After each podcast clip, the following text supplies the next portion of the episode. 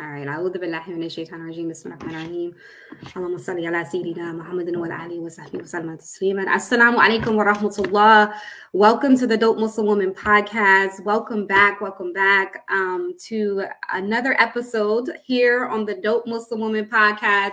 We are in season four of the Dope Muslim Woman podcast. We are in um, the Heartbreak to Dope podcast season. We are in the Radical Love series and we are in the Dope Black Muslim Love mini series.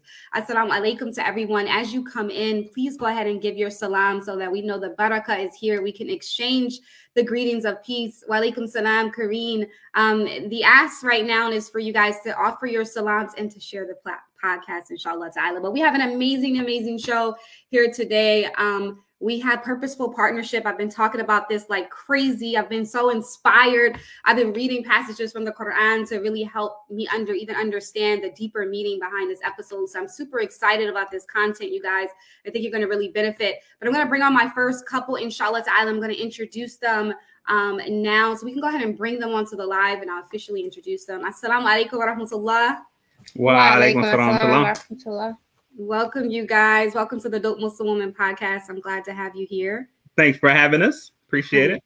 Alhamdulillah. Thank you for being here. Wa alaikum salam to all the audience members giving your salams. It's good to see all you guys returning. So let me go ahead and introduce. First, I wanted to start with my dear sister. She was born in Columbus, Ohio. She's a daughter of Emil and Vicky Bashir. She comes from a family of entrepreneurs and has always desired to follow in those footsteps. She's, she is a graduate of Mohammed Schools of Atlanta. I didn't know that. Received a bachelor's in computer science from Smith College. She currently resides in Columbus with her amazing husband and their four children. Alhamdulillah. I would like to welcome Sister Intisar Bashir to the show. Assalamu alaikum, dear sister. Wa alaikum assalam. Alhamdulillah. And now I want to introduce my brother. He's a returning um, contributor to the platform. He's a native of Detroit, Michigan. He currently resides in Columbus, Ohio, with his beautiful wife and children. He is the fifth child of Rafiq and Nafisa Mahdi. Um, he's an assistant imam at the local mosque and served um, in this role for eight years. He's also a graduate of Alec Glass Training Academy and received a bachelor's in biology from Wayne State University. I would like to officially welcome Brother Rashid Mahdi back to the show. Assalamu alaikum, brother. Wa alaikum assalam. Talah. Thank you for having me again. Alhamdulillah. And as most of you guys know or may not know, this dope, amazing couple is um, they're the owners of an amazing company which is pretty well known, especially in the black community, Browndages. And that is a brainchild of the husband and wife duo. Um, they um, once they realized that bandages were supposed to be flesh tone, and noticed none of the bandages they purchased in stores matched the skin of anyone in their family, they decided to launch Browndages. Um, their businesses can be found on all platforms at Browndages or www.browndages.com. This is a product that I personally use um, because it really, really um, allows my daughters to feel empowered when they put a band when they have a when they have a boo boo or or they got hurt. They get to put the bandage on and feel um, that it matches their skin tone. And then there's really inspirational mess, um, uh, images that they have on their bandages. So thank you. I'm super humbled to have you guys both on the show. Alhamdulillah. Alhamdulillah. Thanks it. for having us. Alhamdulillah, alhamdulillah. So I wanted to get right um, into this dialogue. I wanted to jump right in. We're talking about purposeful um, partnership. So we're talking about taking it a step further. I was discussing this with our dear couple before they came on the live, and that was that just the aspect of what actually is, ne- is needed at this point in time for black couples to really act- actually restore what was taken from us what was stripped from us um, and what was denied to us as as we as our ancestors came here on on ships and shackles here um, and our marriages and the institution of marriage was attacked. But i wanted to just ask and start first at the beginning you know where did you guys meet? Why did you guys decide to get married? Like what's the story um, alhamdulillah, we've been married for 15 years. Um, we met actually in elementary school. Um, I'm a native of Columbus, Ohio. He's a native of Detroit, Michigan. Um, around, I think, first grade, my mother took me and my older brother down to Michigan to attend the Islamic school there because my parents have always been um, very they see the the advantage of their children attending Islamic school. So once ours stopped, um, closed here in Columbus, we did like public school for a year or two, and it was like, uh, uh And so Detroit was the closest one, and so my mom picked up and moved, and during the week we would live in Detroit. And on the weekends we'd come back home because my dad is an entrepreneur, so he had a business here that he was running, and he couldn't, you know, pick up and move like that. So that's how I met Rashid and his family. Um, probably back in I don't know, it was first or second grade for me. Um, so I've known him since then. Alhamdulillah. Yeah, she's been stalking me ever since. Alhamdulillah. So I mean, there was um, another way around, brother. the, uh, but to add on to the, our story, so when um we got to, well, I got to a point where you know you're a little bit older in college, about to graduate, and it came to a point where I was ready for marriage. And at, at this point in time, I don't think we've seen each other. It's probably been four or five years since we've seen each other. I'm good friends with her brother. Um, so normally at least a week, a weekend out the year, I would go down to Atlanta, spend time with her brother, um, and some other friends down there. Um, but again, it was about four or five years since we have since we seen each other, and I was got to the point where it's like, all right, ready for marriage. So mm-hmm. we have a mutual friend in Atlanta um, that I called her. Shout out to Tawhida. Um, oh. And I was like, "Where's Kyra? Kyra? Like, what, what, what is she doing?" And she gave me her number. Put a little bit of game on her. Alhamdulillah. Yada yada yada. Uh, we've been married for 15 years. So MashaAllah. SubhanAllah. Um, so that's a really beautiful story. I'm wondering at what point, because I, I, know, Intisar, you mentioned that you come from a family of entrepreneurs, but I want to know individually, at what point did you guys understand what your purpose was? Understand that you were intended to, to create um, an impact or make a change within our community. Um, when did that realization occur for you guys individually? Um, for me, it like I said, I come from a family of entrepreneurs. My father, my grandmothers on both sides, my aunts on both sides. So it's always been a desire of mine to have a business. So I think from day one, like we always kicked ideas back and forth. Mm-hmm. Um, like, oh, what about this? What about that? And alhamdulillah, like Browndages is the one, I should say it's technically it's like the second thing that stuck because I'm not sure if you're aware but Rashid is a three-time children's um, book author, and so that was our first venture. Um, all of his books are available on our website as well. Okay. Um, nice plug. nice plug, right? yeah, so that was our first thing, and it's like, um, like I said, we we've always kicked around ideas. Um, the books were the first thing. He wrote those his first book. I don't know, maybe seven, eight years ago, and he just held on to it for a long time. And um, I, I don't know, like one day we just were like, let's do this. So alhamdulillah, we found a Muslim sister um, to illustrate it. Um, and she put it together and then we published it. And then we were like, okay, we can do this business kind of thing. So we just started back kicking ideas and Browndages is what like spoke to us at the time and it really stuck and we were able to move it forward and you know make it a business Wow, so subhanAllah. So I want to make sure I'm understanding this correct, dear sister. So you, are you saying that, Brother Rashid, you had a passion or desire, you began to write. Sister and so you truly believed in what he was doing. You went into business with him. Y'all both published it. It became your first business as a couple, even though he was the one that wrote the books and it was sort of his idea first. Am I understanding that? Yes, right? yes, definitely. I always supported wow. his like to this day, I always feel that he'll deny it, but I ha- I believe he has a way with words. He he's very good with his words. He's very that game. whatever. He's, he's he's he's very I don't know. He has a he's he has a gift of words. He really does. And so like when he wrote this book, I was like, no, but for real, that's kind of good. And you know what I mean? So I, like let's do this. Uh, it took longer than we expected because it's not as easy as we thought it would be to find an illustrator. Like we mm-hmm. went through a mm-hmm. couple renditions. Mm-hmm. But um, alhamdulillah, the one that we ended up with, it, it's beautiful. Like I, when we first saw it, like I was like, my goodness, this is real. And it was just really nice. The sister did an amazing job. She was wonderful to work with. Um, shout out to Rashida Mendez. she's, yeah. yeah, she's, yeah. she's amazing. She's also our graphic designer for Browndages. So if y'all need any kind of graphic design work, like hit up our sister 19 the agency. She's amazing to work yeah. with. And I think that speaks to the point of making sure that we continue to, like, from an economical standpoint, yes. um, build up each other because we do have Muslim everything. Um, so it's important for us to, you know, have those relationships, um, and then you know support them. They support you, and hopefully uh, we have the finances um, in the community where we can actually really start to make a difference. Absolutely. Beautiful. Brother Rashid, I wanted to ask you as a as a as a man, because I hear this often when it comes to support and them wanting support from their spouses. What did it feel like or what did it do for you to have your wife really believe in your vision? Stand not only that really invest in it walk right there with you when it came to your first endeavor. What did that mean to you?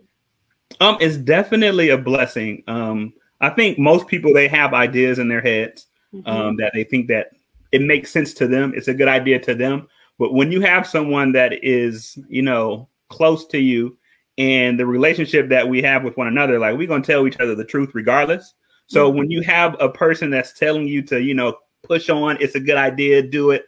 Um, it makes it a, it makes it a lot easier to actually, you know, jump to to jump to try to do it and um, um you know put forth the effort um to try to make your dream come to fruition, so to speak. So um, it's one of the, her amazing qualities. She's always um, being extremely supportive of me. I try my best to be supportive of her as well. So it's just um I think it's one of the beautiful things about our relationships that yeah. um, allows us to continue to, you know, have a have a healthy relationship. I would say. MashaAllah, tabarakallah. Okay, so I want to know a little bit about the challenges because when I think about ooh having a business, especially a, a successful one, alhamdulillah, like Browndages, a, a well-known one, a one that constantly have to invest and pour so much in. What are some of the challenges as it relates to kind of having a business with your spouse, your partner, your lover? Um, it's not too many challenges that we have run into. Like the the the hardest thing is, and I my our children are just now like like maybe two weeks ago telling us like, can we just do something and it don't have nothing to do with Browndages? And I'm like, oh, like Browndages feed you, boo.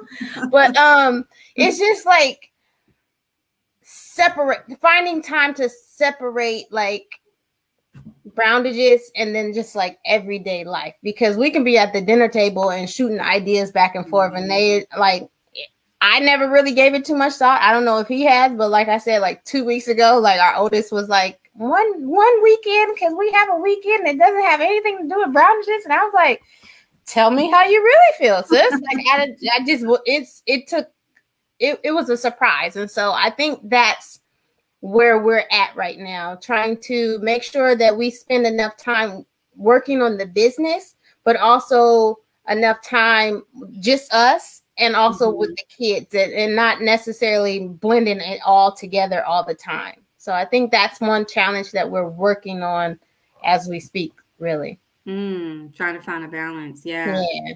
SubhanAllah. Um, what does it take for Black families to um, work on this sort of rebuilding our economic structure, really putting things back in place where we're, we're focused on economics. What does it take for us to really um, hone into that as a people? Um, it takes support, support from one another, um, okay. and having a good community that that's that will back you. Um, it takes connections. So even with us in Browndages, we have to make sure that we shout out like um, Sharif Abdul uh, Malik, our my brother-in-law, um, with his company We Buy Black, and also brother Malik with um, True Detergent, because brother Malik was has been extremely instrumental in our brand. Like he's the connection. That's who. That's how we got our connections. Mm-hmm. Um, and not only that, he's been doing that with other um, entrepreneurs as well. So it's, it's it's making sure you have someone in the community that is selfless, that is willing to help you, and making sure that you have a community around you that's willing willing to support you. Because um, there will be times when you may start to second guess yourself, but having the individuals or having people around you that continue to push you on, to keep to continue to shout you out, I mean, that's huge. It's uh, you know that's extremely huge. Even if yeah. even a, a, share when a person shares something um on Facebook or Instagram, because yeah. at when we were at our at our highest peak, I think um we had a friend Nafisa. Shout out to Nafisa. She posted something, and I think it got like three thousand different shares. So you just never know. So it's just um, you know, having that support from the community. I think that's one of the biggest things that we can do to um, try to you know uplift the community and put more and be more um, conscious about making sure that we are giving back. That you're giving back, yeah. I mean, has it been difficult to stay course, to stay the course as it relates to staying with the business despite maybe economic challenges, despite community challenges, but despite those things and normal things that come with developing a business, has it been difficult to stay um, the course? I don't think so, because like you said, alhamdulillah, so many people have been so supportive of our business. Um, down to a simple share, down to like not even people that we physically know, but just like the random customers that you know come across our business. Like it's amazing that the amount of alerts that I get on my phone like weekly of just somebody like in Sweden, like literally in mm-hmm. Sweden sharing our business. And it's so it's just like that support is what keeps us going and letting us know that what we're producing our brand our products are needed you know? Um from you know all the way from here in columbus ohio to sweden to belgium like our, we ship product to saudi arabia before. And it's just like it's amazing the amount of support that we get. And that is what keeps us going really like mm-hmm. that's that that it's it's yeah but it's not easy i mean it it takes money to make money number one and um, you have to make sure you put yourself in a position where you um, can, you know, take the leap. Um, and having people around you is great. Um, so I mean, we've been fortunate. Our business, it doesn't, you know, we're a two-person business essentially. Um, but even at, again, when we were extremely busy, we were so fortunate to have people in our immediate, like close friends. They came down from Columbus or up from Detroit to help us fulfill Cincinnati. orders. So um shout out to Nafisa and her family. Yeah, they came and packed orders um, with us, her and her mother. It was amazing. So mm-hmm. yeah, it's, it's, just us, you know, bigging up one another. Shout out to um their their company as well. Yeah. Um, so it's you know we just gotta we gotta support each other, yeah, and we gotta absolutely. we gotta you know be willing to Absolutely. I'm I'm wondering, you know, because I think, you know, mashallah, like subhanAllah, like for uh, those of us who are purposeful and are dedicated to this mission of rebuilding our um, their families first and foremost and rebuilding our communities, you know, it's beautiful, but it does come with a set of challenges because in the reality, the reality is is that we have been targeted as a people, especially as it relates to this idea of um, there can only be one you know one of us right? Um this idea that um you know sometimes survival mode and so sometimes when we we get challenged as a people or our people sometimes still are struggling as it relates to being able to celebrate each other's success um, in some spaces have you been had to navigate that at all have you had to do extra things to protect not only your union your business as it relates to just the reality of like hasad envy jealousy things like that that comes with the territory of you know, being an example, kind of leading away in, in, in some regards? You know, we put our faith in God, to be honest with you, and we, and we do it. Um, I think in anything that we do, if you want to be successful, there will be some sacrifices. And I think our generation sometimes forget that when we think of success, we think that it is supposed to be immediate. Um, but we were fortunate, like we came from parents who sac they sacrificed the financial side of things to make sure that we had a found like an Islamic foundation, so to speak. And although we are still, say, young in this whole, you know, this Islamic experience, you know, um, we have to realize that, you know, if we want to be successful, whether it's, you know, financially, um, religiously, like it's going to be sacrifices will have to be made. So our parents made the sacrifices again to make sure that we had this great foundation. And I think it's time for us to try to make some sacrifices as well to make sure that we continue to big up the community um, and, you know, have the financial backing. That's why, inshallah, if we ever get to the point where we can get like my dream job right now is to be a philanthropist. Like I want to give back. Um, so if we ever get to that point, like we, the Muslim community gonna, gonna be good, Right. inshallah. So make sure y'all buy a couple products. Um, we got a few things out there, but um, you know, we we give it back. That's um, I think that's uh, it's a per- definitely a trait of her. She's always um willing to support other companies, um, and that's something that I feel passionate about as well. So. Um, just making it's, it's going to be a sacrifice, but you know, sacrifices come with, come with rewards, so to speak. No problem. That's absolutely beautiful. I appreciate you guys sharing that and just the focus in on the mission, the purpose, um, aligning with what is positive and just moving forward. Mashallah, may Allah bless you guys. All right, you guys. So this part is a little bit fun. We kind of move into a seg to segue into debunking a few myths around marriage, around partnership. And so how it basically works is I'll make a statement and um, you both individually will say whether you agree or disagree. And you just give context as to your why um, as it relates to marriage. So you guys ready? Yes. Okay, alhamdulillah. So I'm gonna, if it's okay, I'm gonna start with you, Sister Intisar.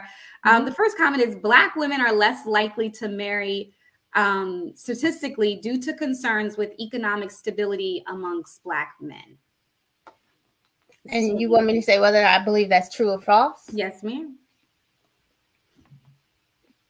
I would say false just because that's not my experience or my circle of friends experience. Um, but again, I've been out the game for 15 years. I don't know what's going on right now, but I would say it's false. That was not my, and I got married at 23. So Mhm. it's like that was not even on my radar. You know, I mean, we were Okay. both fresh out of college. And then the majority of my friends right now were in the similar time in their life. So that was not the case for us. So I would say false. Okay, alhamdulillah. Brother Rashid, what do you think? I would say it's false as well. Um, Okay. I mean, it could be some truth in it, but I think, especially where we both came from, like we saw our parents. Like I know my parents for a fact, Mhm. they made sacrifices. My father worked good jobs. He worked at Ford. He worked at um, Northwest Airlines, Delta, two jobs, and I know for a fact that if he wanted to, he could have had. We could have been set financially. Um, my Mhm. mother would have been set financially, but he made the Mhm. sacrifice where I want to make sure that my seven kids all go to private schools at the same time. So Mhm. that's, I mean, so he, he, he was willing to uh, make that sacrifice, and my, my mother was willing to accept the sacrifice because she understood how important it was. So I mean, I don't, I don't think the economic, I don't, yeah, I, I, I think it's it's not true. I, but I mean, there, There's some experiences out there. All right, God. Thank you. Thank you. Creating a business together increases the chances of love and happiness in a marriage. What say you, Intisar?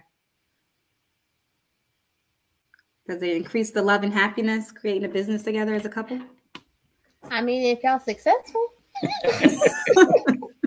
I mean, if you're not, I don't know. You can cause a couple problems. Um, I don't know. I, as as long as you can separate the two, because it has to be a little bit of separation. It's like, like I said, we we working on that part. Um, we we're not all the way there yet. somebody like to keep on having babies. Huh? Um, Somebody? Somebody, right? Exactly. That's not how that one works. But um, I think that I think I don't know. yeah, I, I, I don't I don't think it has anything to do with it personally. Yeah. Okay. Um, you know, if you got a good relationship, if you have a business together, y'all gonna be good. If your relationship before the business is a little rocky, it's I mean, it's the business will probably make it a little bit more rockier. So I mean, it's just Yeah. um, as long as you have a good foundation, I think um you you you can make it happen. Alhamdulillah, we were married what 12 years before we started a bit like Browndages together. So I think we had like enough of a foundation to go through you know the ins and outs of entrepreneurship, the ups and downs, the highs and the lows, and the like all of it. So alhamdulillah. Okay, that makes a lot of sense. Um, all right, couples tend to be happier when they are free to pers- pursue their individual interests and passions while married. I would say true. hmm I think Yeah. that's true. Yeah. Um, you definitely have to have mutual something mutual, but having something to yourself like that allows you to, you know, go off, get a breath of fresh air, and then come back and have together mutual, you know, stuff like that. But I definitely think that's true. Yeah, it's definitely it's, it's good to have your own um, interest in something that you know, it, it, and it may not be a business, but it could be anything. It could be like I go back football. to Detroit all the time, or there you go, football on Sundays. That's my day. To, that's that's my day. I could care um, less about so that. right. it helps mentally, definitely. Okay, alhamdulillah. Jazakallah khairan. Well, thank you guys so much. Um, it was very, very insightful to hear your wisdom as it relates to purposeful partnership, having a partner, um, having a partner in which you're aligned with um, far as your purpose and that you're having a business with. I want um, Malika, inshallah, if you could drop again that um, Browndages information. So I want make to make sure as a community that we answer the call which they put out, which is to go ahead and support this brand. You know, it's our responsibility as a community to keep the money within the community and to support people who have a vision and who are doing the work um, to com- combat what again what we've been targeted, how we've been targeted economically as a community. So go ahead there right now, inshallah, or go share it. Um, support and buy and purchase an item from their website. Support their brand spread the word, inshallah ta'ala, and may Allah continuously make you guys both successful in all of your endeavors. Ameen. I mean, thank you guys for being on the show. Inshallah, I'll connect with you guys next time. Alhamdulillah. Thank Appreciate you for having us. all right, alhamdulillah. That was that was amazing. I was I was so inspired. I feel all warm and fuzzy inside. I can see mashallah, my producer in the background. She's like, I had such a big smile. But okay, alhamdulillah. So we have our next dope, amazing couple coming on to the show. We can go ahead and add them into the stream and I'll go ahead and introduce. Oh, salam alaikum. oh, I think you're mute, beloved. Wa alaikum assalam wa rahmatullahi wa barakatuh. How you guys doing? Alhamdulillah, how are you? Okay, I see. Wait, I'm good. I'm good. But I'm like, can we just let's take a moment for a second because y'all look real coordinated. What's going on? right, right. What's up? Let me see okay. what's going on. We have the brand there. We yeah, have we got our. Uh, I'm all messed up because of the left, right. Yeah, our Mecca Institute uh, uh, shirts. It's official. I like it. MashaAllah. All right. Well, we're going to get right into it. I'm going to go ahead and introduce, introduce this dope couple. Most of us, you know, MashaAllah, we're privy to knowing them in the community. All right. So, this brother and sister, they've been in Atlanta area educators for over 15 years. Um, our dear brother here, he holds a Bachelor of Science from Morehouse and a master's from Mercer University and an EDS from the University of Georgia. Our dear sister, she holds a BSW and a master's from Georgia State University. They lived and taught in Saudi Arabia. They currently reside in the Atlanta area. Um, they've been married for 20 years. I didn't even know that. Gosh, 20 years and have 10 children and one grandchild. They started an amazing institute called Mecca International Institute and officially in 2015 after hosting a summer camp. Um, they've been facilitating college tours, Arabic intensive, summer camps, fitness club, Earth Rangers, hijama, which is you know the the Sunnah practice there, which I'm sure maybe they'll explain a little bit. Um, recently, I started a K to 12 virtual school. Mecca International Institute just opened its first brick and mortar building in Lilburn last Saturday, October 9th. So, congratulations to you guys. I would like you to officially welcome Sister Rochelle and Brother Tarek to the Dope Muslim Woman podcast. Thank you. MashaAllah. That was woo, that was a lot, subhanAllah. But thank you guys so much for being here. And thank you for being willing to have this discussion and talk about purposeful partnership. When I was thinking about this topic, I was thinking about couples that came to mind who I always remember had some alignment in what they were doing. And you guys were the ones who came to mind. So I wanted to first just kind of start in the beginning. You guys met in college, right? That's correct. So did you guys meet? Did you guys have like a mutual sort of interest in like your field when you met, or was it just an attraction? It's not a treat brother the tar. What was that? You want what, you want me to tell the story? You want me to tell the story? What drew you to Rochelle? Yeah. I'll, I'll keep them honest. I'll keep them honest. Okay. Thank you, sis. so so basically, uh, this was my sophomore year, her freshman year. And um, so you know, I was at Morehouse College, all male school. Mm-hmm. And you know, after so much maleness, I was like, I gotta kind of spread my wings a little bit, you know, okay. to see, see something a little bit different. and so what I ended up doing was I ended up uh, registering. I actually changed my major. You know, I changed my major to computer science. I was a biology major. So I changed my major to computer science, and um, and I used that as an opportunity to take some classes over at Clark Atlanta. And so while I was registering my classes for my classes at Clark Atlanta, my wife uh, was in line registering also. So the rest is history. I see. So what happened, Rochelle? Did he come and try to spit some game, or was it just kind of like a natural me? Like what's so funny?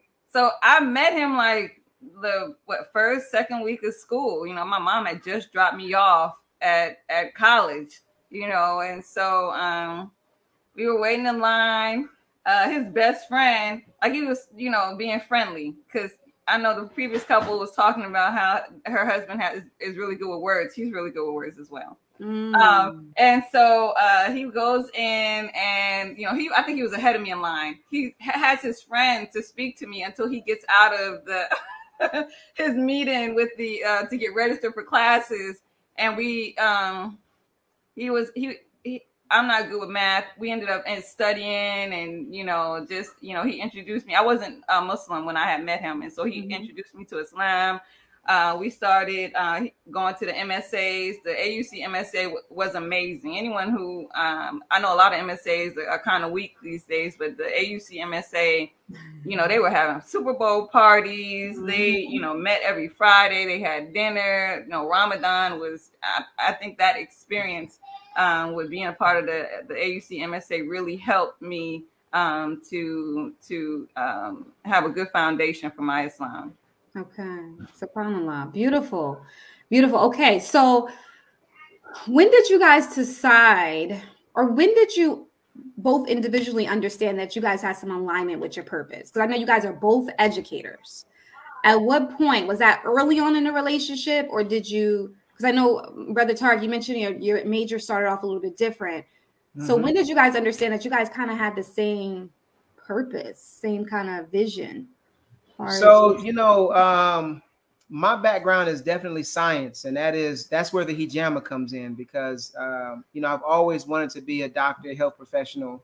I just have my qualms with uh, medicine, pharmaceutical drugs.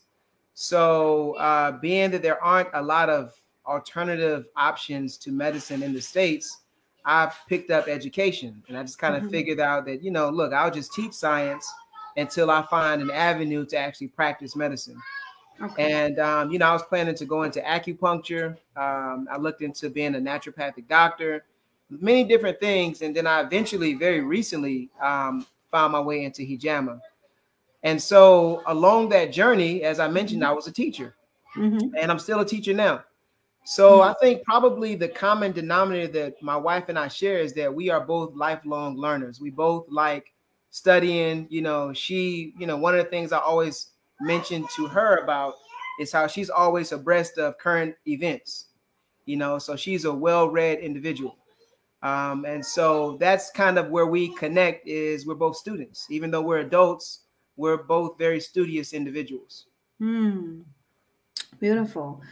Um, and so Rochelle, when did the idea, when did you guys birth the idea? And Did you birth it together to have the Institute, Mecca International? So we one of the things that uh, about us and our family is that we try to do things that are practical you know that makes sense for for the way that that we live our lives and how you know we basically develop our family um and so you know we um you know we want our kids to be able to you know have a good grounding and foundation for colleges let's go ahead and offer this to the community. You know we like to farm you know we want to go ahead and have organic fruits and vegetables we want to you know learn about animal husbandry and you know share it with our children. Let's you know how about we go ahead and open it up uh, to the broader community. And so um, with the um, inception of Mecca International Institute, I remember, um, well, you know, we want we we started off at the summer camp, and we, um, you know, we have a, a, a nice sized family, and putting them all into summer camp is is a is is a whopper you know but we always you know like that's your kids sitting at home all summer watching tv you know um you know playing video games is just not it's unheard of in in the abdul malik household okay. and so um we went ahead and decided let's go ahead and create a program like i like this is you know this particular part of of our um, business is really what I'm really passionate about is like uh, the social programs and and and offering things of, of that nature. And so um, with starting the summer camp, you know, it's let's go ahead and get them together. Let's do something really, you know, um, um, engaging. Let's make it themed. Um, and so we started off with the summer camp, and it's just slowly developed. You know, we want to go ahead and learn Arabic. Let's go ahead and do an Arabic intensive and open it up to the community. You know, we want to. Um, what else? The hijama. The hijama started off. You know, yeah. we have kids that have um, um, sickle cell anemia, yeah. and so you know, hijama is excellent for that you know, because you're. No, can I can I ask a quick question about that, Rochelle? Because um, your husband just mentioned that that was his sort of passion because of his background and what he wanted to do. But then right. you're you're owning it. So did you did he have to convince you, or is that just something you just saw the benefit in? And because I just see how you guys individually may have an interest, but then you guys just align and jump on on board with each other. Is right. So you know, mashallah, we it's always um, you know, a little give and take, but it, it and I always say that it's, it, you know, we do a lot of things that are practical. And so with the hijama, it was, you know, he can't, he is able to do the, you know, he started off doing it on the children. And we actually, the first time we did it, we was in Saudi Arabia. We went ahead and we was in, uh, we are making, it wasn't Hajj, it was, we might have went on Umrah and we was in Mecca and we had it done. And then, um, you know, uh, we learned about the benefits of it, you know, how it's great for um, the people who have, you know, especially for people with um, blood disorders. And so, um, because he is unable to do it on himself, I had to learn to do it. Got it. And so, you know, like I think a lot of times with couples, you know, they just want to kind of like buck the system. I, you know, I'm not going to do it because he don't want me to do it, and he's telling me it, makes sense. You know, we why have you go out and and and pay and go to someone else when this is you know a great you know uh sunnah to learn and to practice and to help out. If you're down, I can do it. But what how it turned into something that we did business wise was that he was offering it to the brothers and the brothers, you know, they were getting it, getting, and then it was like the wives were like, "Well, I want it," and then sisters were like, "Well, hey, you know, I want it, but I don't want, I don't want, you know, brother Tarek to do it, you know." and so, um, that's how I kind of slipped in there. It was he he has the love and the passion and the you know um, background with. If anyone sits and has a wellness consultation with him, they're gonna be like, "Wow," you know, because right. you know he really dedicates a large portion of his spare time into researching about health and wellness. So when you say, "Oh, this is what's wrong with me," he'll ask you questions that you never even thought were related to your your different um, mm-hmm. ailments. So he he has the the passion and the the background, and I'm the the doer. Like if you you know they'll talk to her to him, and he'll say, "Okay, Rochelle, you know you need to go ahead and do the cups here and do the cups here." And if they ask you any questions, this is what you need to go ahead and and and tell them. So it's a whole um, balance. It's that relation. Yeah. It's yeah, so you guys balance each other out. Wow, subhanAllah. You know, I have a question. I'm gonna ask you first, Brother Tarek. It's it's it's relative to you know our community, you know, our condition as it relates to marriage. You know, you guys been married for 20 years. And not only that, you guys have a, you know, mashallah, you guys um see needs in the community and you offer it, right? What does it take um for young black men or black men who are aiming to be focused and good husbands what type of focus and discipline does it take in order to be able to move your family in a direction of being purposeful being in, in a direction of restoring and rebuilding their community offering solutions to the community? What does it take for a husband to lead in that regard? You know, I, I believe, um, you know, since this is kind of Muslims here, majority, um, you know, we definitely believe in believe in God, Allah, and so um, I definitely think that purpose is divine. So mm. you know, I, yeah. I, believe that um, the stronger your spiritual connection, the stronger the force you will have for your purpose in life. Um, I think that you know Allah will guide you exactly as to what you are supposed to be doing. And there will be a lot of challenges along that path to reinforce that this is what you're supposed to be doing. So sometimes mm-hmm. people think that the challenges kind of, you know, are to steer you away, but really is to solidify you as to whether or not this is something that you're supposed to be doing. Oh, brother Tarek, that's so. I'm sorry, that's so deep. If you don't mind, I want to lean into that just a little bit more. Sure. When you said that, when you said the challenges that sort of come in the way of you walking in alignment with your purpose, a lot.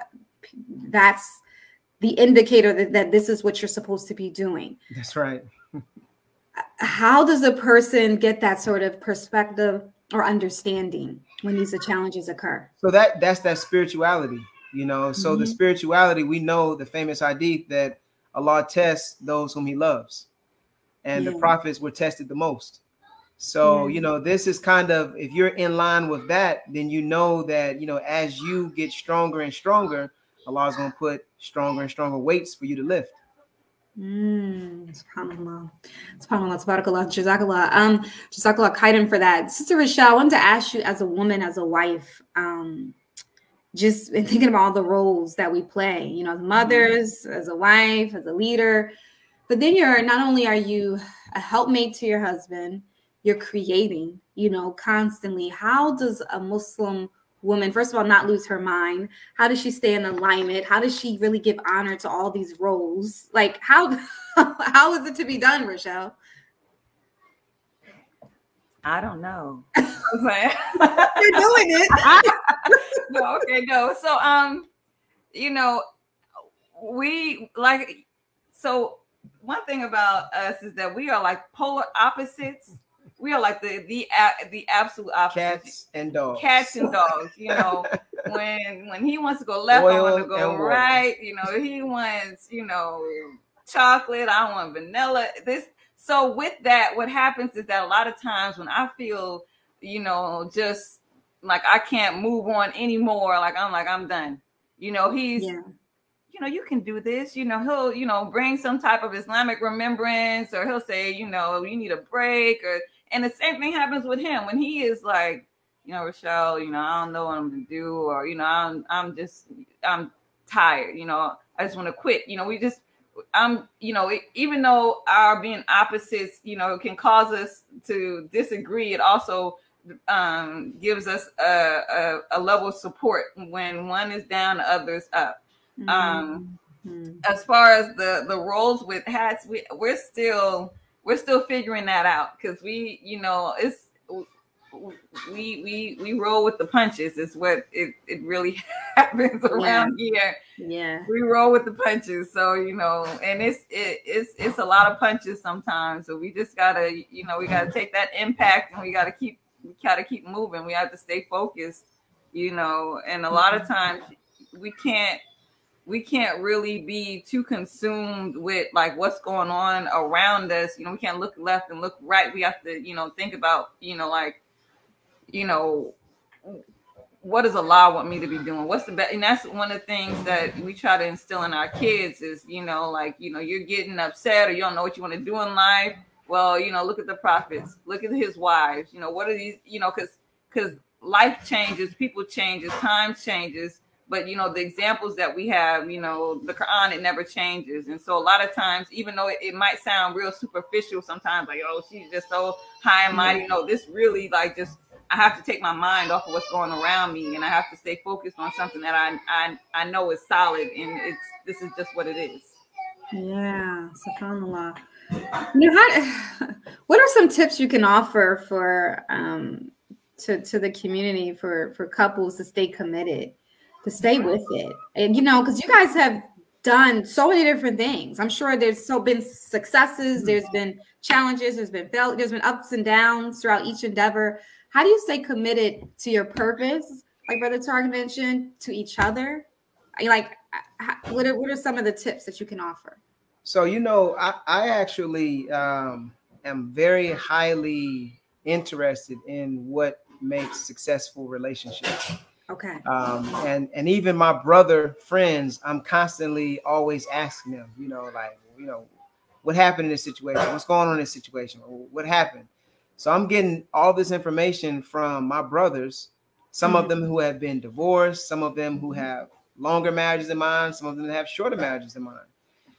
And um, and so one of the things that that comes up pretty regularly is this concept of soulmates.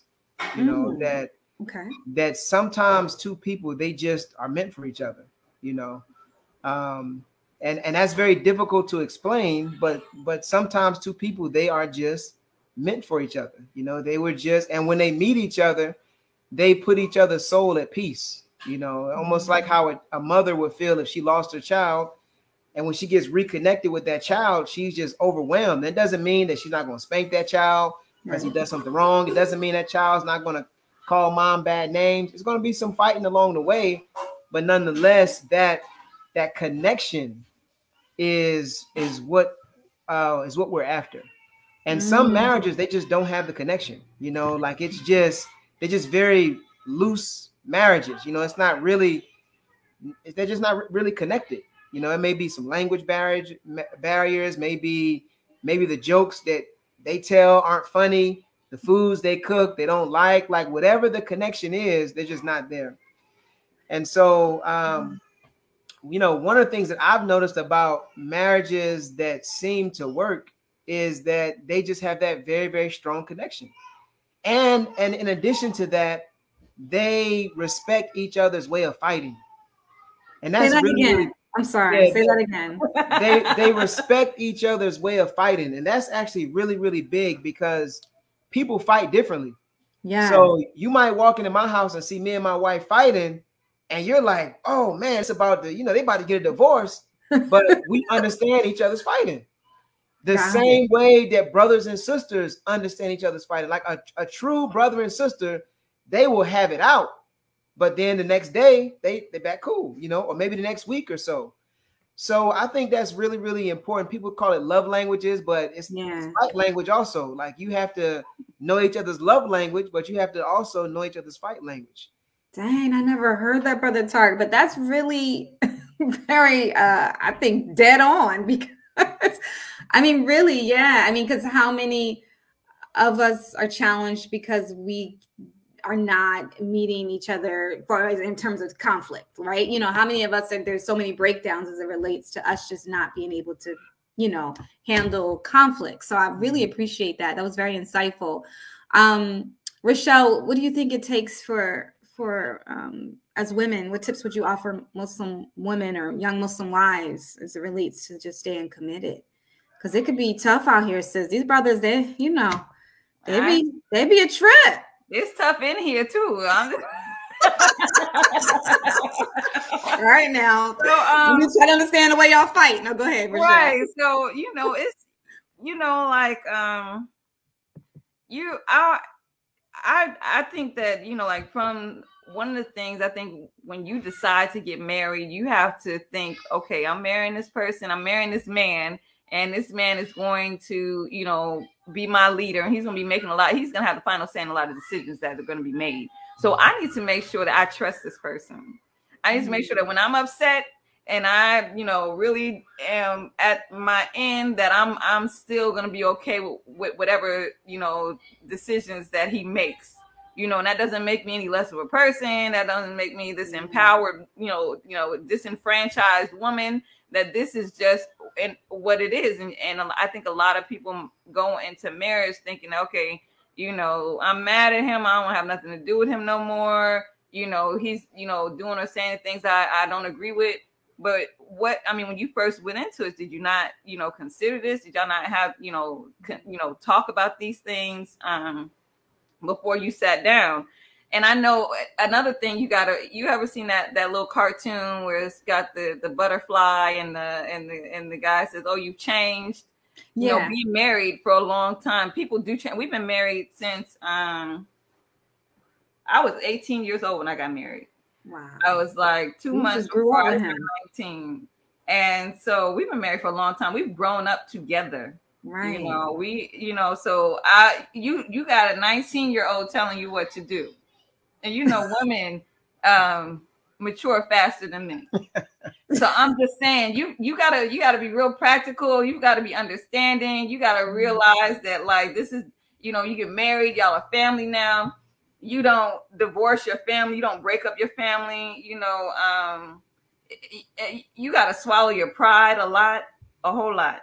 And um so Um, you know, I just think, and you got to stay grounded. Like, what you know, if I decide that this is not gonna work, is that worse than me trying to fight through it and staying together? Mm, wow. So you literally have to think about that, weigh those two. You do, you know. So and and you know, at the end of the day, he's a good guy. You know, I know that he wants what's best. I know that he he loves the line. He, you know, that's I think that this man right here, he has he tries to, you know, refer to the sunnah as much as he can and as much as I I can bear. He will go ahead and try, you know. So I, I, I, you know, I can't I can't get mad with that. Like, well, how am I going to go in front of Allah and say, you know what, I didn't like him because he told me to uh, use miswak to brush my teeth. You know what I'm saying? Like, I, how am I going to go in front of Allah and say, you know, he was trying to wake me up in the middle of the night to make tahajjud? You know, like what what type of person am I to get upset with that? Now, mm-hmm. uh, the package that it comes in, as my mom says, sometimes that might be a little little different, but you know, like it might be hard to swallow. But you just, I think that just um you got to be patient. You got to understand the, the, other person's intentions, and you, you know, mm-hmm. don't take everything so personal. Mm. Yeah, best advice. I it's interesting, Rochelle, you said that because that was something a friend said to my to me recently, where she was saying, as women, we, we kind of sometimes have a tendency to overthink and taking so many things personal, but sometimes you just gotta leave it right where it is, right on the surface. Just leave it right there. Mm-hmm. Save you a lot of time. You still be mad, and he won't even be thinking about it. Be done, like be upset, and he'll be like, "Um, can you give me something to drink?" And you're like, "What?" Right. You know, like you just said this a couple of you know a couple of minutes ago. You forgotten about us. I'm it's still with right, so, you know, right.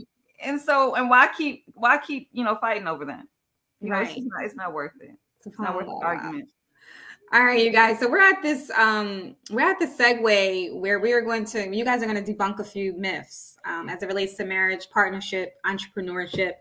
Um, I, so the way it works is is that you know I make a statement, you say whether you agree or disagree, true or false, and then you give context as to why. So you guys will individually answer your answers do not have to align or be the same.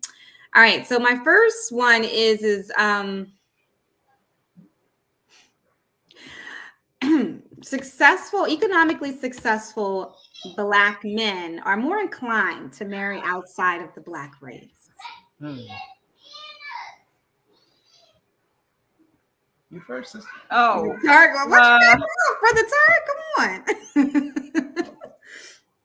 you know, I, I, think that's more of a personality thing. I don't think that, that that's the sole thing. I think that you know if you you are a very you know, um, I think sometimes men and I don't want to be offensive and please forgive me, Allah no. forgive me, but a lot of times when you have these you know, I guess very um charismatic. Uh, you know, I'm gonna do things my way. They're gonna want someone who's a bit, you know, maybe a little less, a little less bite.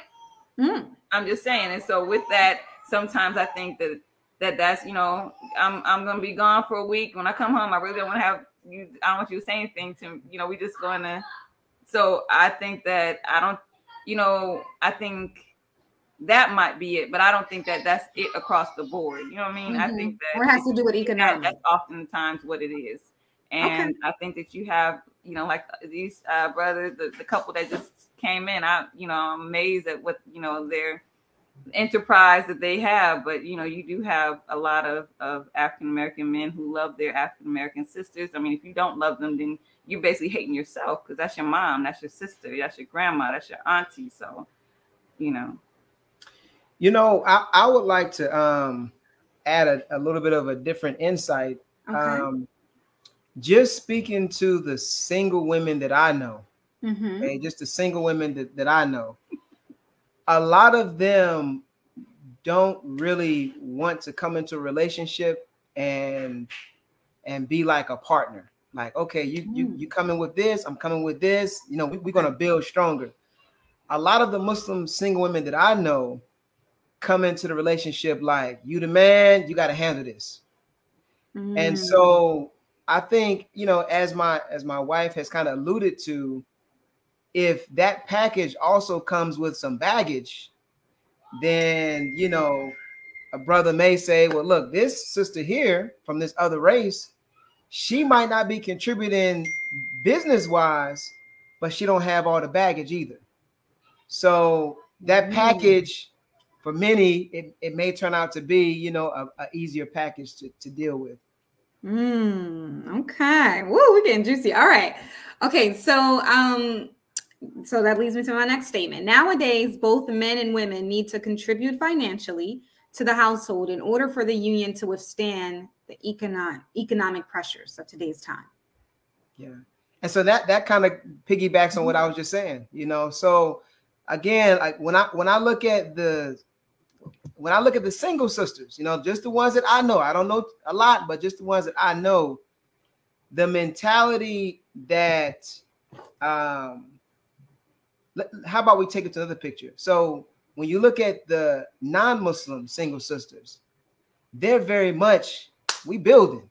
You know, like you you doing that? Okay, yeah, for sure. I'm coming with this. You know, um, and I think that that financial partnership, it appears as if they get it a little better. For for Muslims, it appears as if for the single Muslim sisters, they either already have their own thing and they're very stuck on this is my thing, this is my baby. I'm going to nurture this. I don't need you getting in the way. You know, you can go over there and do this. This is mine, you know. But as far as, you know, coming together and really trying to create a baby, a business baby, um, I just don't see it enough amongst Muslims. You know, I don't see it mm. enough. And so, so I you, think that I think the the trickle effect of that is that um, you get a lot of separation financially. You know, you get a lot of his money is his money, my money is my money. You know, we kind of just make it work, and um, and that that may pose some problems as well. You know, but when you have kind of um, when you can have a joint business. I'm looking at Sakina's comment. I'm sorry. No, go ahead. Sorry, we listening. Go ahead. Yeah, but when you when you have kind of like a, a joint business um, that you're kind of building together, it, it helps with the finances, but even more so, it helps with the relationship as well. So, so let me just make sure I understand. So, are you are you saying that you do feel though, in order for a union to work, both should come in with a mindset of contributing financially? Is that what I'm hearing, Brother Tarek? I think that. um So, I think in this day and age, yes, I think that the women who come into the the picture they should it's well you have different relationships. So you have one relationship where you have some men they got it right? They they come to the, the plate and they saying look I, I got my house i got my car and i have enough to share. I have enough to create this nest for you mm-hmm. right? The nest has already been built for you. You can come on in lay your eggs if you like whatever you want to do right? Mm-hmm. i can invite you in. But i don't think that's the majority of the situations. I think that that's the minority and I think a lot of couples struggle because they think that that is the majority. And that's really just a minority situation. I think the majority situation is that we are ex slaves. Um, I mm-hmm. think that we suffer financially. I think we suffer from what I call family deficit disorder. I think we have a lot of broken homes. And I think mm-hmm. that that trickles over into financial um, difficulty. so um okay and I, I, know your segment is ending but of course we're always when it gets juicy. So sister betsy said a lot of brothers have it in the in the ummah where they want sisters that are frugal and fit. And i understand that you know because okay. i had yeah so we had we had a conversation about this um you know i i in one week i had like three brothers to tell me how they wanted uh women that were like financially stable. And it happened in like one week. Okay and it like took me off the bomb, the bomb aesthetically too. Is that yeah, right, right. The whole everything, right? Mm-hmm. So so this happened in like one week, and then like what really so they were they were all strange comments. Like the first brother, he was told me like I want to get married, right? And I said, okay, I got a sister for you. So I introduced him to the sister, and he was like, how much money she make? And I was like, you know, I, I don't really know. Like she not really doing too much of this. He was like, nah, it ain't gonna work out. Oh, and I was kind of like, I didn't know we was doing that. We doing right. listen, I mean, this is like this is a brother who was close to me, right? It's a brother who was who was close to me, and so I was kind of like perplexed. I kind of like I said, so um, you know, so like you you want her to be kind of like working and stuff. He was like, oh yeah, yeah, I'm not gonna have no such just coming just using up all my stuff, just you know, just this, that, and the other. So I tried to hear him out, and I was like, okay, you know, because I'm that type of person. I try to hear everybody out. So that was one situation. Then I had another brother, and you know, he was like, he's looking for um, he's looking for a job, right? Mm-hmm. So I mm-hmm. said, all right. So I said, you know, what do you want to do? What's kind of like your, your purpose in life? He's like, I want to sell bean pies. I was like, okay, cool. I know a sister who make like the bomb bean pies. I can hook you up with her, you know. And so then, like a couple days later, I asked him, I said, brother, did you did you call the sister up and, and see if you can get the bean pie stuff? He was like, nah, you know, I'm, I'm okay. And I was like, so you got a job? And keep in mind, he's not working and he's married, right? So I was like, so did you did you did you get something? He was like, nah, I'm okay. You know, my wife been holding me down this long, so you know, I, I think I can I can uh I can go a little bit longer. And so the, both of these kind, and there was another situation. I'm not even gonna bring on the, the show because yeah, I, I, can't take no more. right. So I got my capacity over here. So what I ended up doing is I asked um I asked a sister because I was perplexed on it. I said um I asked his sister. I said so, you know these brothers are saying they want a Khadijah. That's the language they use. They say I want a Khadijah, somebody who she she holding her own. She gonna support me. You know. So I so I asked his sister. I said so when you hear that these brothers are looking for a Khadijah, like what does that mean to you as, as an elderly sister? What does that mean to you? And she basically broke it down. She was like that, you know, for a, for a woman to give her wealth to a man, that's that's very honorable. But that should not be the the default. You know, it should not be what uh what sustains you all. You know, it the man's wealth, it's obligatory that the man's wealth be used for the maintenance. And if he needs his wife's wealth, then it should be an open request. It should be understood that it's sadaqah. You know, these type of things should be put in place. So what I what I think um, ends up happening from all of this, I think that you know, I think a lot of things get lost in language. Is what I think happens. I think sometimes the way the brothers explain it, they explain it in a way that the sisters don't really I'm not gonna say they don't understand it, but maybe there's just it's, it's lost in the in the language. I think really what it comes down to, I think that some of these men that are struggling just simply want help, you know, and maybe they too embarrassed to ask. Maybe, you know, I don't know, but I think that they just the, are they doing their part though? We said they need help. And, and, and I, am so sorry. I apologize to, to the next couple. I know we're a little bit late, but we're going to culminate this. I do want to just ask Rochelle really quickly because you seem real neutral over here. What, what are your thoughts about this with this this kind of new era and and what's because this is about our economic condition. Now, this is so important though, and I'm gonna bring in when our next couple in, y'all got you guys are gonna complete the conversation. But this is so important because this is about our economic condition. How are we gonna rebuild if we don't rebuild our mindsets? If we don't mm-hmm. restructure the way we think about money and economics? Mm-hmm. But I want to know, Rochelle, what are what are some of your thoughts? Just chime in here. Um. remember when I said that before you get married, you need to know um, what you're getting yourself into. that that I think that's very important. You know, what are your ideas on finances? Because there's some sisters that are just fine with being on Section Eight and being number two, three, and four.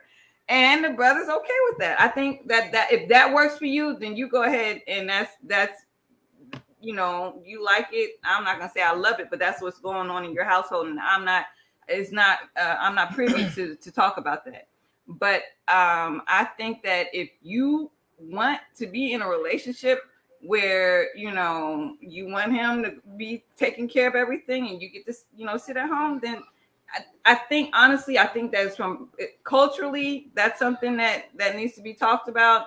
You know i think that you know different cultures have different ideas about how marriages should look but i think that marriage contract needs to be you know really tight before you get married and that you need to that needs to be talked about i mean i i mean because i i'm not going to go ahead and sit here and down talk anybody else's is relationship because i know that my relationship is not perfect but i think that when you go into a marriage you need to go ahead and and, and iron that out yeah because i don't even when my daughter got married you know it was okay so what you know what's the plan? You know, did y'all talk about this? Did you talk about that? How you gonna, you know, how you gonna make decisions? Because when you come back to me a month, a year, ten years from now, I'm gonna say, but when you married him, that's what y'all decided y'all was gonna do.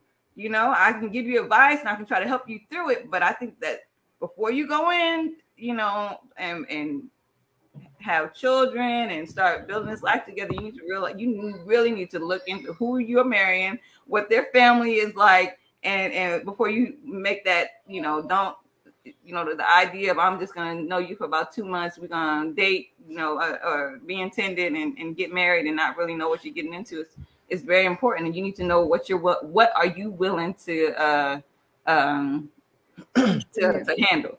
Uh, yeah, no handle, and I, you know, I appreciate that. So we're gonna we're gonna we're gonna end this here because um, mm-hmm. um, we're a little bit over time with your segment. But Subhanallah, I really appreciate this dialogue because it speaks to a, a, greater issue, which is which is mindset. I mean, you guys, mashallah, are at a point, you know, you guys have an institute, mashallah, tabarakallah. You know, it's it's more than just a business, you know, it's a it's an endeavor that um offers sustainability for a community. You know what I mean? Like this is part of the far the Fardu Kifaya. You guys are fulfilling a communal obligation through the business that you're structuring. So may Allah elevate and bless you guys.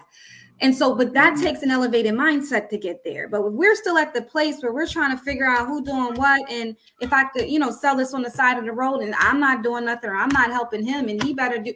Then I'm wondering, are we going to move the needle as it relates to rebuilding our economic structure? Because it will require sacrifices on both sides. Mm-hmm.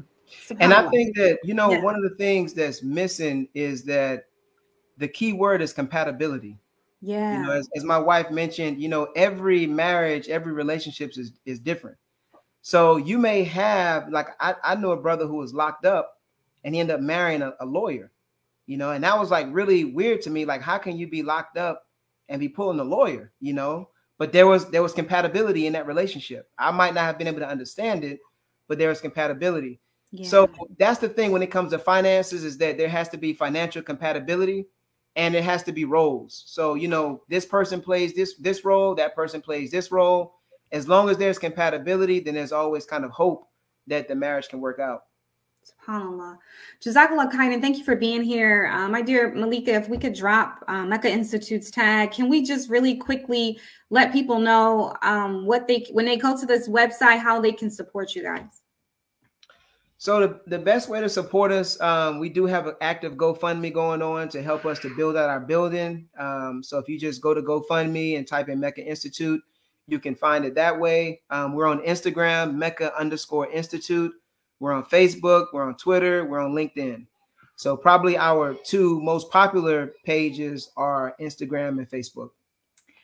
Um, and also, so we one of the things I think um, I'm not going to be long, Sabria. Uh, no. So we we did when the pandemic started. We started a virtual school, and like I said, we do things that's um, com- uh, we're able to use for ourselves. And you know, we was homeschooling.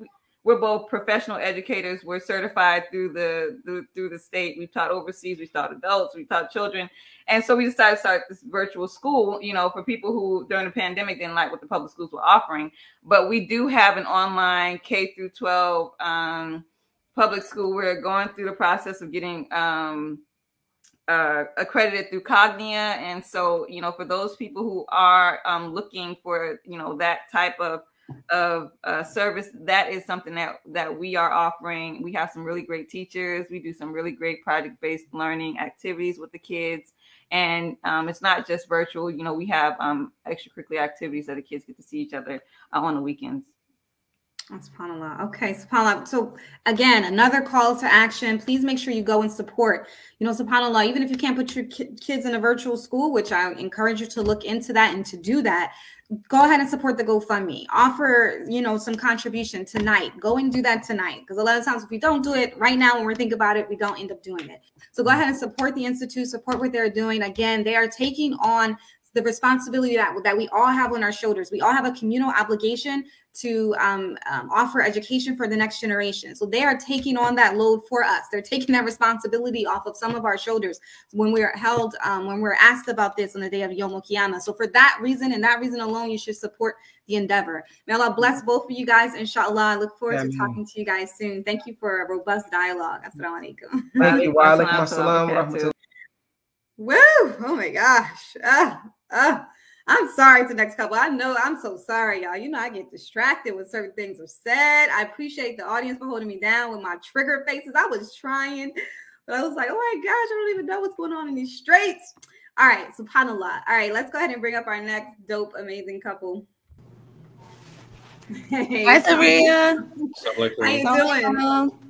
How are you guys doing? Alhamdulillah. Alhamdulillah, good. Good. I'm so sorry about the delay. I know you. No, it was a good topic. I don't blame you. We were, we were eat up too, and laughing at the comments. It was too Girl. good. I love Rochelle. they are hilarious. They're doing amazing, amazing work. So real dope um gems that Tarek Tarek uh, dropped on us. Yeah, so, for real. I don't mind. Okay, let me go ahead and introduce this amazing couple that I have right here with us. This um, amazing sister who I've had the privilege of knowing for several years. She is an e-commerce supply chain specialist.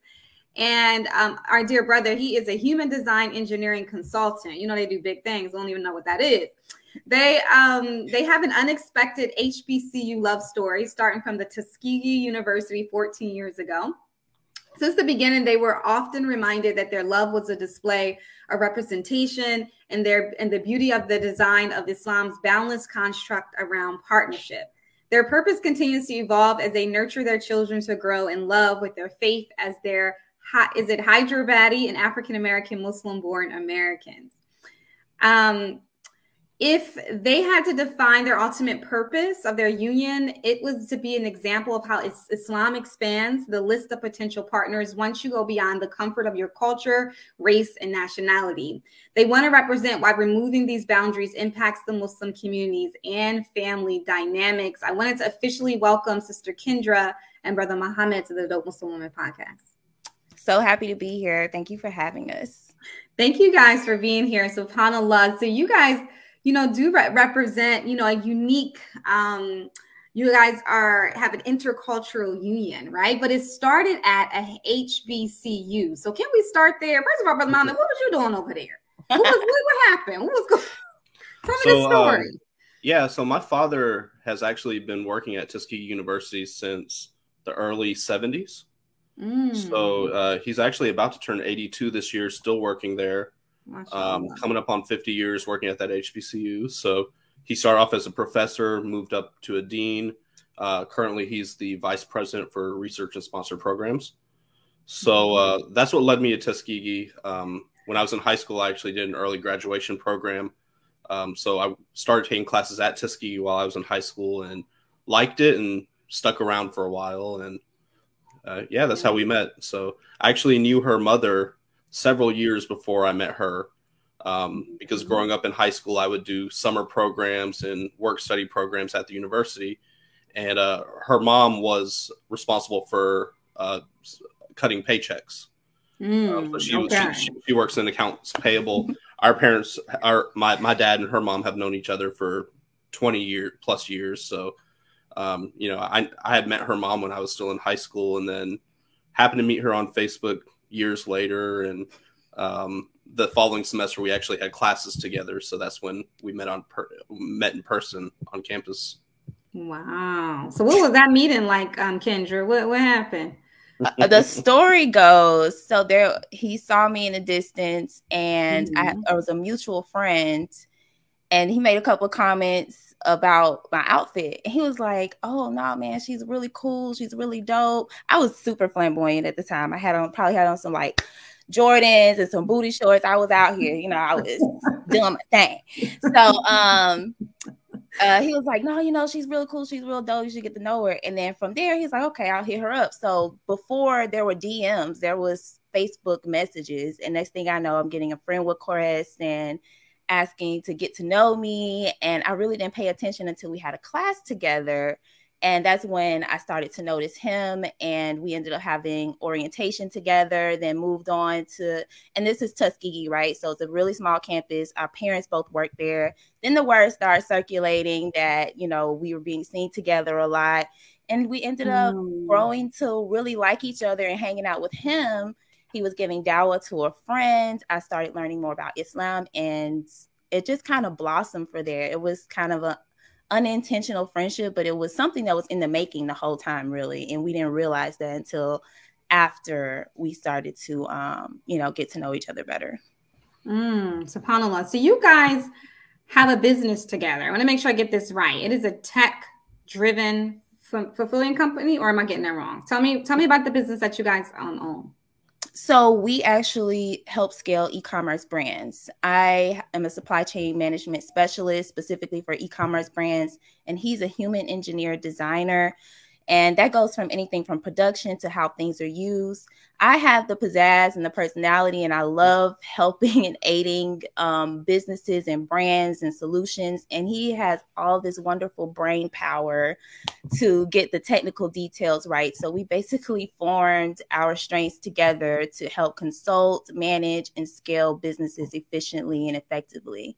So mm. um, it's very new as far as official partnership, but we've been doing a couple of projects in the background, and we finally got into a position comfortable enough to like come out to the world with what we've been able to help some brands accomplish. Wow, subhanallah. So you guys always had complementary, you know, in a sense, um, positions or careers, but now you decided to merge them together. exactly. Exactly. Yeah. What went into that decision? Um, well, success. Um, we I started out. I was working for a tech fulfillment company and reaching out to these many entrepreneurs. I made it my business to reach out to people of color because I was working for a great company and I wanted to help them.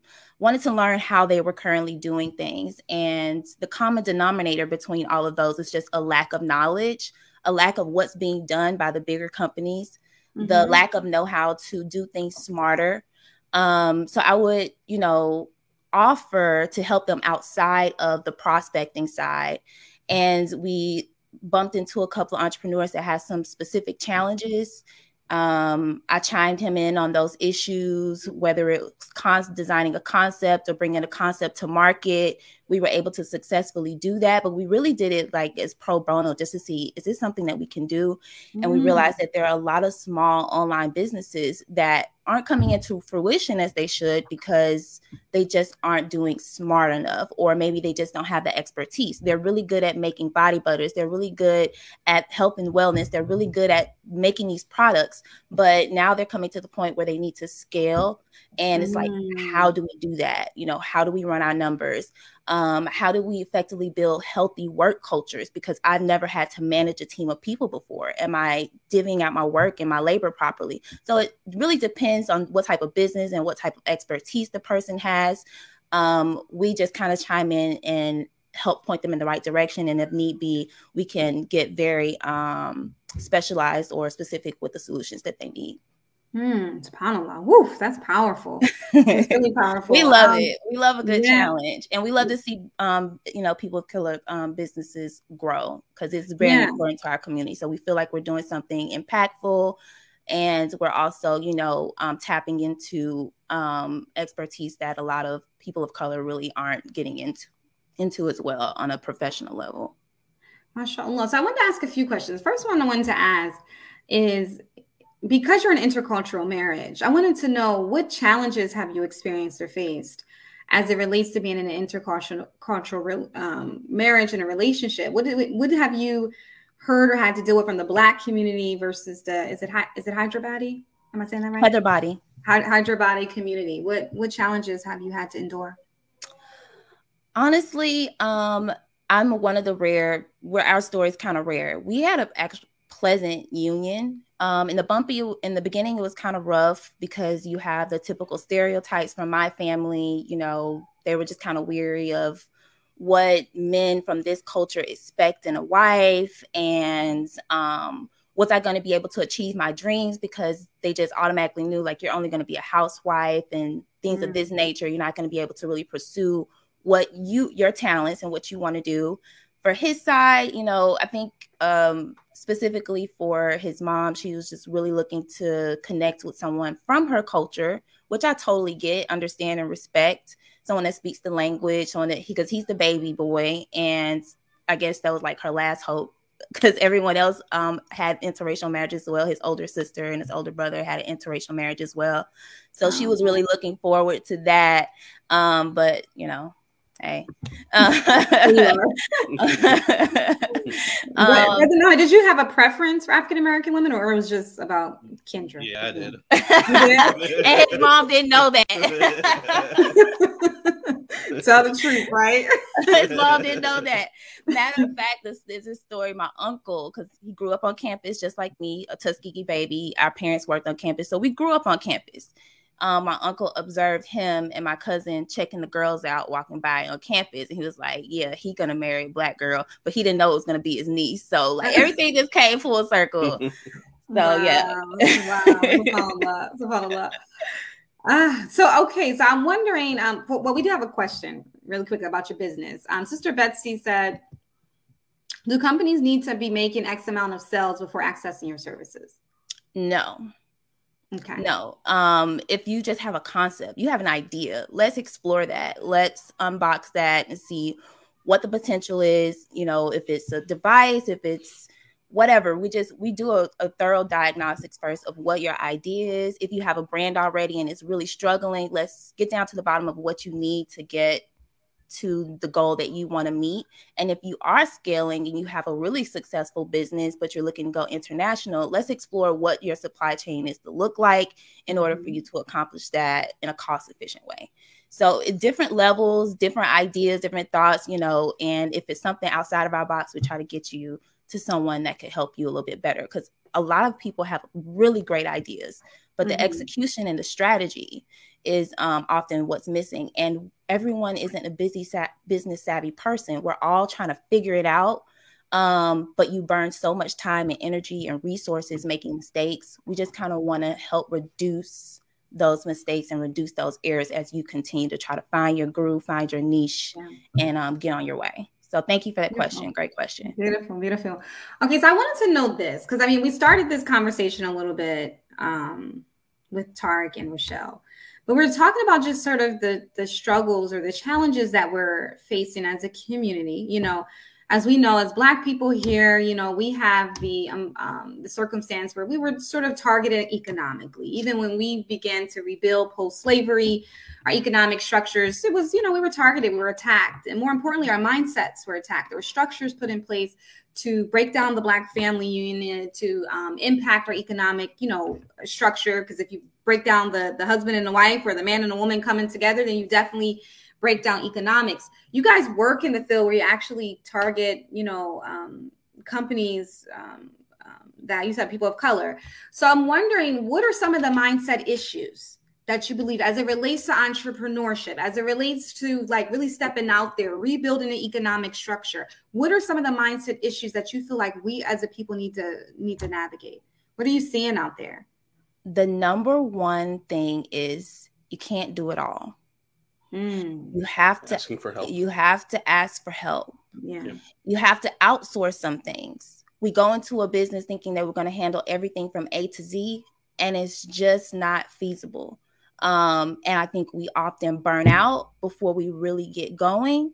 Um, or we start focusing on things that really aren't essential to growing a healthy brand that's attractive for retail placement, for wholesale po- being positioning to be able to handle wholesale contracts and distributor contracts. Um, we have to really think outside the box at what we're good at, what we need help with, and owning that and mm-hmm. finding the best way to to um to approach that and but that's the number one mindset just get out of the i have to do everything myself um and hustling hard is like this badge of honor as well especially in our community yeah. um staying up late nights packing all these orders and we praise it because we love to see someone working hard for their dreams. And it's nothing more that we want to do than to support someone working hard out there for their dreams. But you also have to think about is it scalable? Is this business can I continue to do this for the next 12 years? Um, I think that's a mindset we kind of have to grow out of outsourcing and not doing everything yourself. It's just not a feasible for the long term. Mm, beautiful, beautiful advice. Um, Sister Betsy said a lot of communities were targeted economically and definitely requires a special kind of female to deal with the aftermath of the results in men. Would say you as a regard as, as in relationship to that? And Brother Tarek was talking a little bit about, you know, how there are some mindsets as it relates to being willing to rebuild economically amongst black men and um, the expectation as it relates to black women and, and having to endure that or what do you feel is required as a woman?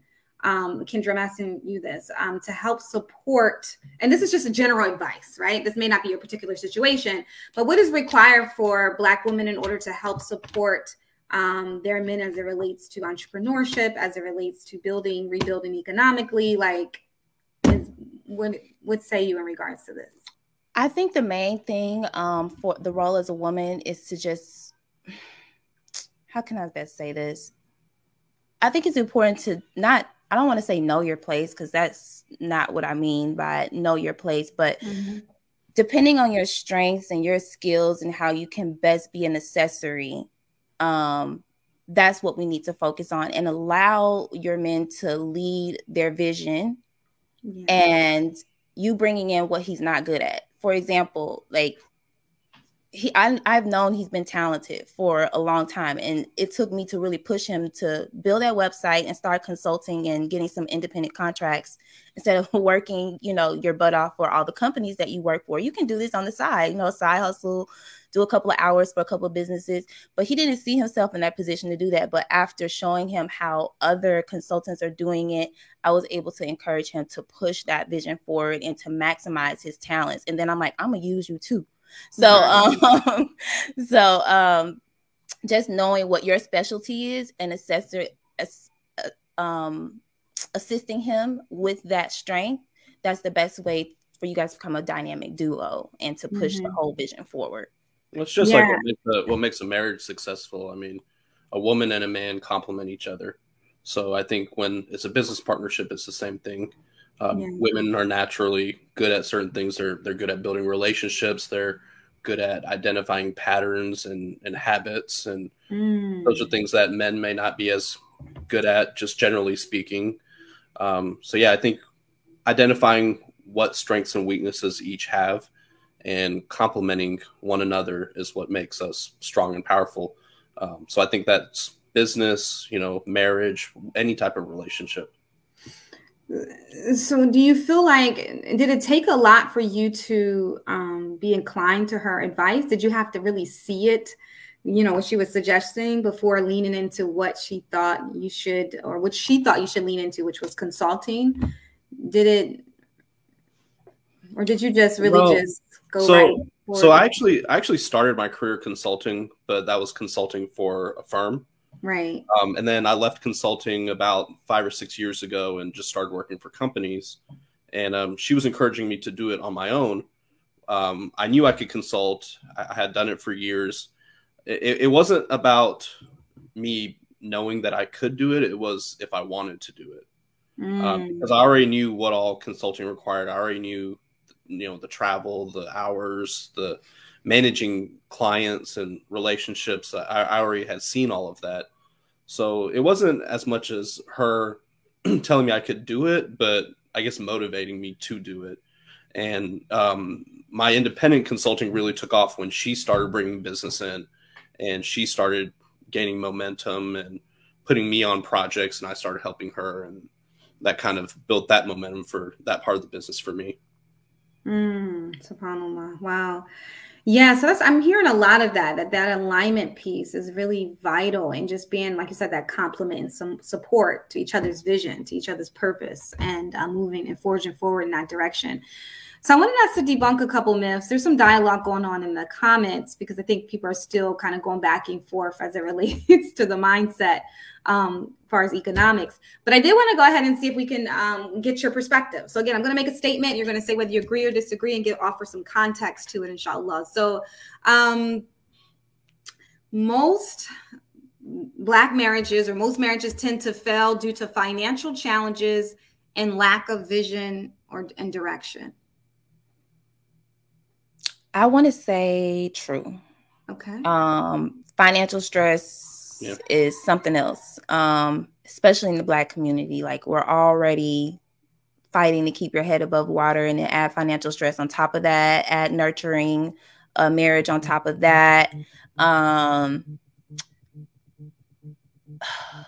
the vision is necessary in order for you to be financial financially successful, right? Like, what are you going after? If you don't have a vision. So if you're already stressing financially, you're probably not in a position to work the best jobs or to go after your entrepreneurial endeavors because you're already financially strained or maybe you're going after your your entrepreneurial endeavors and you're financially strained and your partner doesn't agree that's where your focus should be right now.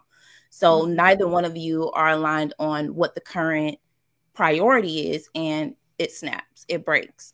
And mm-hmm. unfortunately, just considering the the lack of wealth and knowledge and know-how in the black community as far as entrepreneurship goes, we don't have a lot of friends and family that own businesses. Like we're really yeah. out here trying to figure everything out on our own, which is why we thought it was important to to do this work because we can give you direct to the point answers.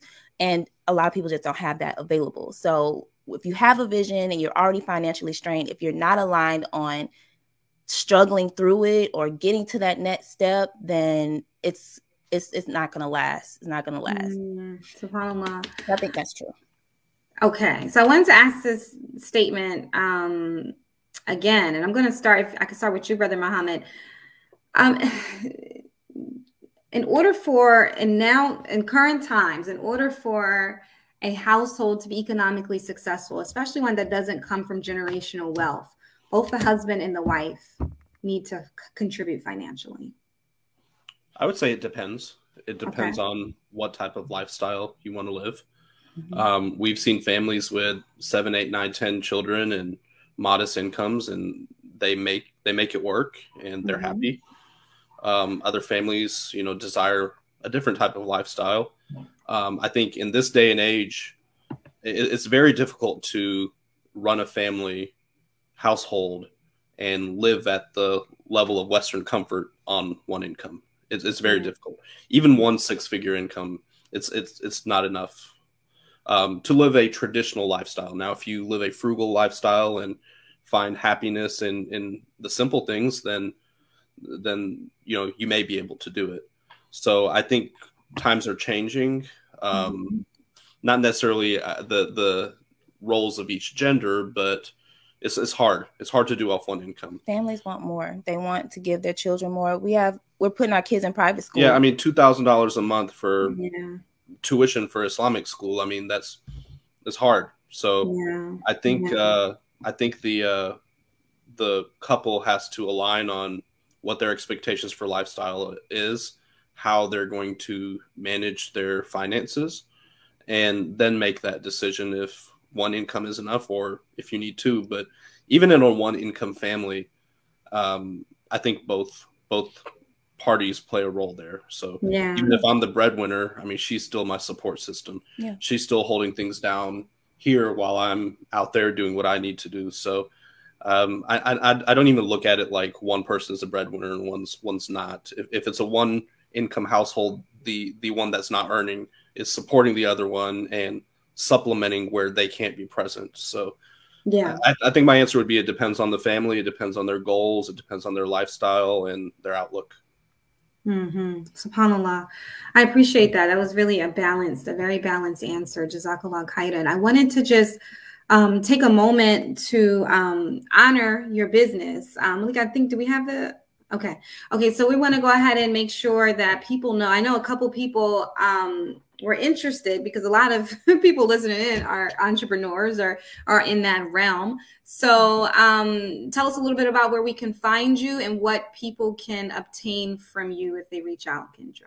Yes, um, you can hit my IG handle, hype me up, Kendra. I do a lot of um, influential things. I do a lot of dawa on TikTok. I know that might sound cheesy, but it's it crazy how much information how information travels. Um, but we're working on the website. Like I said, we're very new, like coming out to the world. So you guys are first to see us like come out publicly doing this. Um, I have some success stories for you guys. If you guys hit me up, hit me up in my DMs right now until I have a formal website. Um, I'll be happy to help and assist you guys and hear your ideas out and get some money in your pockets. We're ready. Inshallah. Inshallah. Well, tabarakallah. Thank you guys both for coming on the show, the platform, inshallah. sharing your wisdom and your insight. And I'm hoping that with people like you, which is so vital, I mean, because many of us, like you said, have ideas. We want to be entrepreneurs. We want to create, like we have the amazing couple on the Browndages. We got Mecca Institute. But we need people like you that are there to help us bring it all, like you said, scale yes, and make it, bring it all into fruition and things like that. We need people that understand are the challenges that that we face as a people culturally. Um, and so we really want, I really want to encourage you guys to reach out. I really want to encourage you guys to explore, hit up, like I said, pick um, Kendra and Brother Muhammad's brain as it relates to this. We, like I said, we need, I think they said something so vital is that a lot of us think we could do it on our own. And some of that comes from a mindset of this idea, like I said, is this survival it only can be one of us, only one of us, you know, and that comes from slavery, where it was, you know, kind of like the chosen ones in the master's house in, in, in a sense. Yeah. And so we don't necessarily have the structure like other cultures. They they, they uh, create a link, a chain to all get to the same place, right? Y'all yeah. contribute and help with everybody building generational wealth. And sometimes we think we're just going to do it on our own because we got to be the mm-hmm. ones to make it. And that's going to happen like this. Right. And this couple here is telling you you don't have to do that. They're here to help you to make it sustainable. So I want you to reach out and make sure you support them and pass the word about what they are doing, inshallah ta'ala. So Jazakallah khairan again. Thank you so much for coming on. Allah bless you. you guys. I miss the kids. Make sure you give them a hug. You're doing amazing work, Bria. I've been watching you grow. MashaAllah, MashaAllah. Thank you so, so much. So honored. Thank you. And hug the kids from all of us, inshallah. Have a good night. Assalamu alaikum. Walaikum. All right, you guys. Well, that is it. Thank you so much for tuning into the Dope Muslim Woman podcast. Thank you for being here. Thank you for contributing. Thank you. Thank you for the dialogue. We will. I will con- continue the one of these aspects of this conversation on the live. So stay tuned for that because we do. We didn't delve deep enough into this comment um, about economics and finances. We have one more episode on our mini series coming up next week. I will launch and drop that um, title very soon. But after that, we are going into the Rebuild podcast um, series. And in that, we are starting the um, hypersexualization, the impact of the hypersexualization of our culture. We're doing a mini series on that. So we're going to attack porn, we're going to attack masturbation, we're going to attack um, over sexualization of Black women, the impact of plastic surgery culture. We are going to attack all of that and we're going to unravel that and make it normalize um, being able to call out dysfunctional sexual deviant behavior here on the platform. Jazakallah khairan. I hope to see you guys soon. Assalamu alaikum. In the, in the live, Sabria.